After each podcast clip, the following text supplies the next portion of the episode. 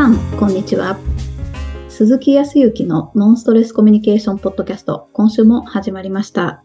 ナビゲーターの山口直美です。鈴木さん、今週もよろしくお願いします。はい、よろしくお願いします。もう、うーんと、沖縄も寒いです。あー、寒いですか。それはよかった。よかったのかな冬っぽいですね。冬、冬っぽいです。やっぱ沖縄の中でも冬を感じますね。はいとは言いながらも、すごいなんか、コートとかそういうことではないけど、もう寒さは感じます。あうん。だからもうコーヒーで言ったら、やっぱり本当に、そもそも本州にいる時には、あまりアイスコーヒーって飲まなかったんだけど、こっちに来てからやっぱりアイスコーヒーを飲む機会が多くなってきたけど、さらには、やっぱりこの11月の後半から12月に入っては、ホットを飲むようになりました。ーえー、あ、そうなんですね。ホットばっかりになりました。あの、いろいろんなところにお伺いしたときに、あの、コーヒー、あの、出しますけど、温かいのがいいですか？冷たいのがいいですか？って、結構やっぱ聞いていただくところがあるんだけど、うんとうんずーっと当初はホットだったんだけど、えっ、と、やっぱり暑い時にね、ごくごく飲みたいなと思って、あアイスでお願いしますとかって言ったら、アイスの習慣がついちゃって、寒くなってくると、あやっぱホットでいいですか？って、ホットをいただいたりとかすることが。へー、そう。あ、そうなんですね。そう。で、どちらかというと、あの、この時期になるとね、あったかいお味噌汁が、あの、飲みたいと思って、まあ、即席だ、ではあるけど、えーっと、お味噌汁とか、お家でも飲むことが多い。あー、なるほど。そうするとやっぱりほっとするよね、なんか、あーって思うよね。本当ですよね。まそんなようなところで、まあ本当に、そうすると今、仕事の中でいろいろと皆さんとお話をさせていただいていて、その、ここのところ2、3回ずっとポッドキャストの方でも、こう、師走っていうと、なんかこう、焦ってきてたりだとか、こうなんか、ちょっとこう、ああ、もうちょっとやらなきゃっていうような、こう、ちょっと追われるようなイメージの話をね、2、3回はしてましたけど、うーんと、まあよくこの時期にあるのは、やっぱり、えっ、と、1年を振り返ってね、うん。うん。で、まあ良かったことも、時にはできなかったこともあって、それを振り返って、じゃあ、2024年、来年はどのような年にするのかというようなあーところから目標設定とかやることとかっていうことを決めていくっていう。まあこれは別にそのふ普通の学校でもやったりとか、あー時には会社の中でやってらっしゃる会社さんもあったりとか、うん。したりとかすると、もうそういう時期ではあって、僕もいろいろなところにお伺いしたりとか、1対1でセッションをさせていただくときに、まあ、今はこう、そういうような1年の振り返りと、えー、新しい目標設定みたいなことをしてはいるんですよ。うん。うん。で、僕がこう属している質問型のコミュニケーション協会っていう協会の方でも、おいろいろとこう学んでいただいて、えっ、と、会員になっていらっしゃる方もそうだし、えー会員じゃない方も、うんこの時期、えーと、みんなで集まって1年の振り返りをしながら、えー目標設定をしましょうみたいなことを、この10、まあ、これはね、12月の中旬に、ちょうどね、来週ぐらいかな、12月の中旬から後半にかけて、えっ、と、まあ、詳しくは協会のホームページに書いてあると思いますけど、えっ、と、みんなで集まって、それで、うん。えーに二人一組に、まあ、オンラインでやるんですけどね、二人一組になって、お互いに質問し合って、そのあったことの良かったことを深めていったりだとか、う。んいうことをして、年明けると1月のやはり中旬に、えっ、と、まあ、スタートなので目標設定しましょうっていうことで、その年末をやった振り返りをもとに、お正月を過ごして、えっ、と、今年じゃあどうしていくかっていうところを整理していくっていうのを1月にやるっていう企画をしてたりとかするんで、まあ、よかったらホームページも見ていただければと思うんですけど、はい。はい、と、あの、参加していただいてもいいと思うんですけど、まあ僕、まあその時にこれはやるかやらないかっていうのはちょっと別で、僕が今沖縄の方で皆さんとお話をさせていただいてる中で、ちょっとね、面白い、ワークというか、あの、こう、いろいろとお話をさせていただく中での話があって、あ、これはいいなと思って、今年は多くの方にお伝えをしてるんですけど、まあ何かというとですね。ね、あ難しい話じゃないですよ。難しい、うんあのワークなんて言うと、ええー、みたいな方もいらっしゃるんですけど、あの、なんてことないんですけどね。うんと、じゃあちょっと今日は直美さんに、えーっと、お話をしながらなんですけど、まあ書きながらのことも多いんだけど、直美さんこう、一年を振り返るとかそういうことではななくて、えーっと、まあ日常の中で、えーっと、何気ない、はい。ち、小さな幸せとなったら、どんなものが挙げられます？まあ、2、3個。まあ、いっぱいあればいっぱいでもいいですけど。えー、小さな幸せ？えーっと、もうね、ごくち、ごく小さいでいいです。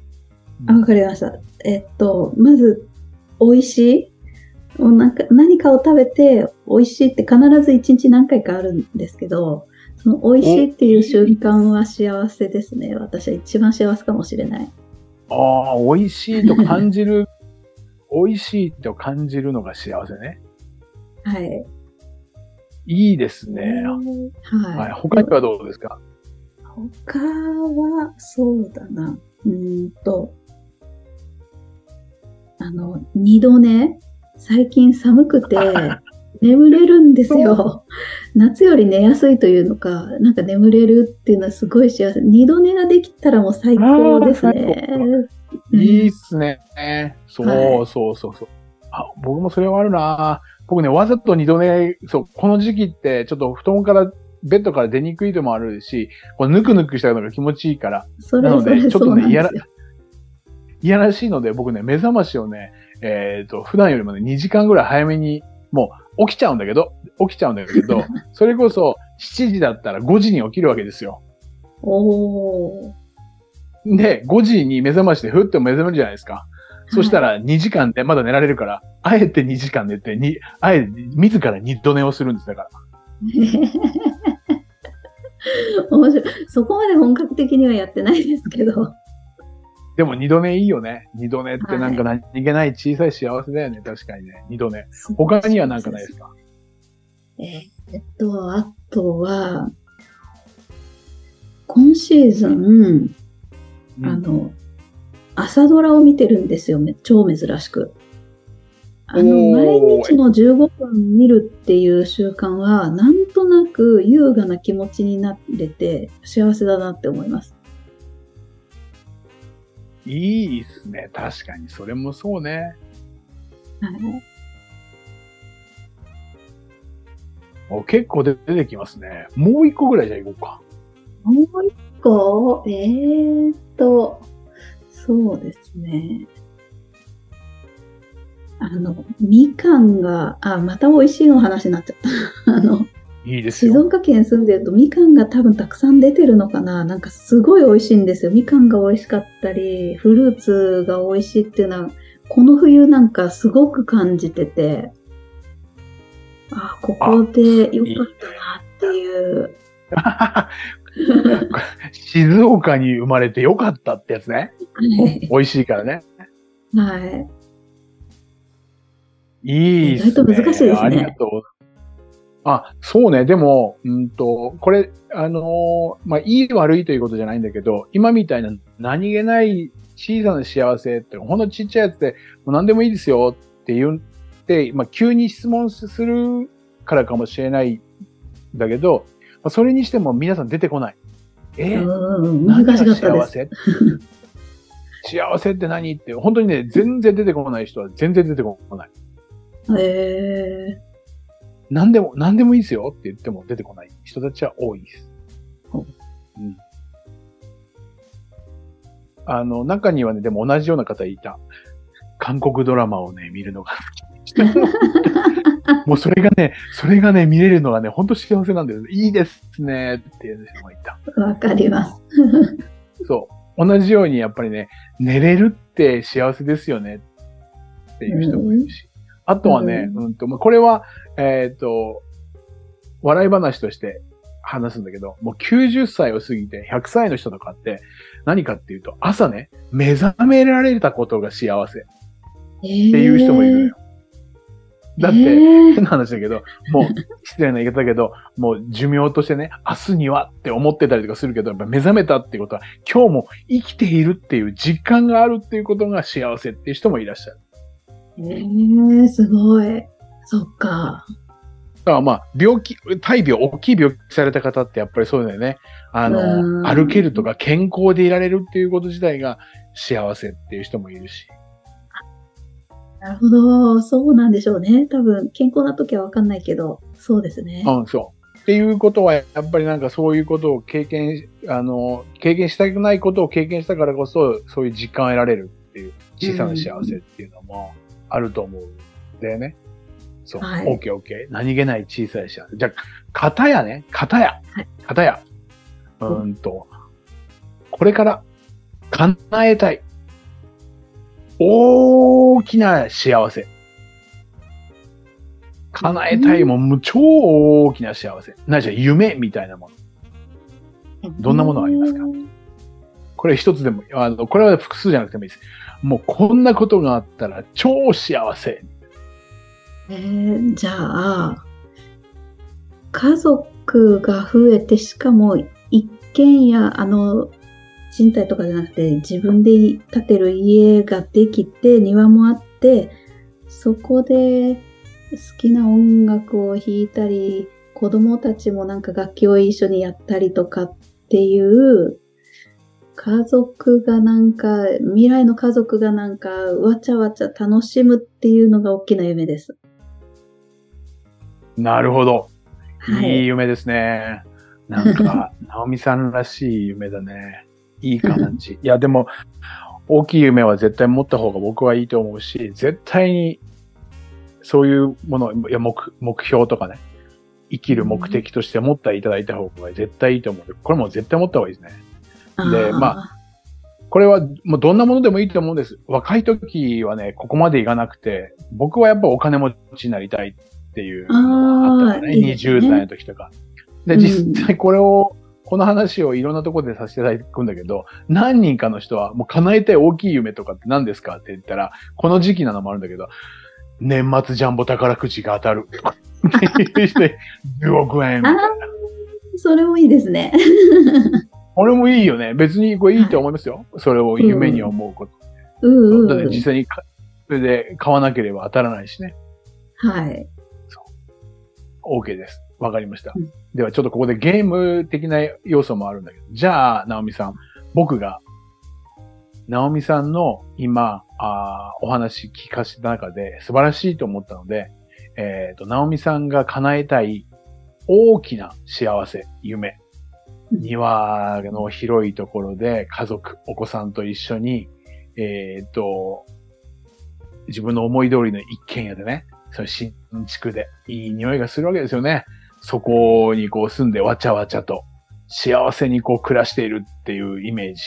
ね、はいいいですね。これを僕が必ず叶えます。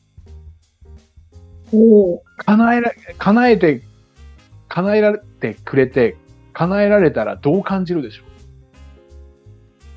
う？ええそう言われたら、どどうですかそんな夢のようなことあるんですねっていう、嬉しいですね。そう、簡単、簡単にというか、もう、あの、確実にできますとかって言ってもらったら、ちょっと気持ちが軽くなり疑うかもしれないけど。疑いの気持ちもあるかもしれないけど、もうまあ信じるとして、うんはいそれはやっぱり今言ったように、言っていただいたように嬉しいですよね。いや、そう、本当ですか。あ嬉しいです。ありがとうございます。っていう感じになるじゃないですか。はい本当に叶えます。叶えます。本当に叶えます。はいはい。ただ、直美さんね、一つ、その代わりと言っては何なんですけども、条件が一つあります。おうはいその代わり絶対叶えます。その条件というのは、何気ない日常の小さな幸せを二ついただきます。ということは、今後、庭付きの素晴らしい家に家族とわちゃわちゃって幸せを感じながら暮らすことはできるんですけれども、もう美味しいものを美味しいと感じて食べることはできません。はい。二度寝ももうありえません。かもしかすると二度寝はまあいいかもしれないですけど、もうこれで今の朝ドラは今日からもう見ら、明日から見られません。ええ日常のし小さな幸せを二ついただいその代わりって言ったら、ど、どういうふうに思います？どう感じます？ええちょっと捨てがたいですね。なんか今の小さな幸せは、すごく大事な幸せになった気がしました、今。はい。いいですね。はいありがとうございます。そんなワークをするんです。は いええ面白い。はい。あの、過去にね、えーっと、今回はもう、ある会社の社長さんが大きい夢で、もうきちっとやっぱり会社のことの大きい夢言ってたんですけど、日常の小さな夢って家で自分でなんかもう本当に、えーっと、なんていうかな、それこそね、寝るとか、あのうん、美味しいお酒を飲んで寝るとか、そんな感じ。それを取りますって言ったの。だから二ついただければ、そのことをしますよって言って、えー、やだって言って。社長自ら、無理無理って言った人もいましたよ。はい。うん、そう思いましたこ。れ、そう、これ何が言いたいかっていうと、姿勢っていうことの価値観のお話でね。で、はい目標設定をするときにも必ず役立つと僕は思ってるんですけど、目標とか夢は大きいものがいい。うん。大きくて全然いいと思うし、僕はそれは叶えるために生きているかもしれないし、絶対叶うと思って生きていったらいいと思うんだけど、ただ、一つそれを見すぎてしまうと未来に対して。はい。いつになったらその夢は叶うんだろう。うんお金も貯めようと思ってるとなかなか貯まらない。うん探してはいるけど、なかなかいい物件が見つからない。うんいつになったら住めるんだろう。まだちょっと無理っていうような、大きい目標を持ち、持つのはいいんだけど、持ったことによる不足感っていうものが、実は陰と陽じゃないけど、持つことは陽気な方でいいことなんだけど、それに対して相反して陰なものを持っちゃう場合が多くあるんですよ。ああ、ありますよね。うんうん。わかります。そうすると、どうしても、そういう大きい夢っていうのは気づいていくものじゃない？気づくっていうのは何かっていうと、えっ、と、お金を貯める、うん。ね、それで、えっ、と、場所を探す、それで建てるっていう、必ず時間っていうものがあって、一つずつ気づくっていうのは建築の地区ね。はい。気づいていって達成するものじゃない？そうするとタイムラグがあるわけですよ、大体ね。うんうん。そうするとその時間の中で不足感っていうものがあると、幸せを感じられないわけですよ。ああ、うんうん。そ、そうです、ね。そこに注意し、そ、そこには注意してもらいたい。あ。うんそう。で、反面、だから何かっていうと、同じ気づくなんだけど、日常の小さな幸せに気づくっていうのは気持ちの気の方ね。はい。そう。そっちに気づいてもらっていれば、美味しいものを美味しいと毎日感じて、一日何回も言えるこの幸せ。二度目、朝ドラを見る。静岡に美味しいみかんだとか食べ物があって、ここに生まれてよかったっていう幸せ。うんこれは何かって言ったら日常を感じられる幸せだから、はいうん。不足感ではなくて、充実感でしょ。うわー、本当だ。はい。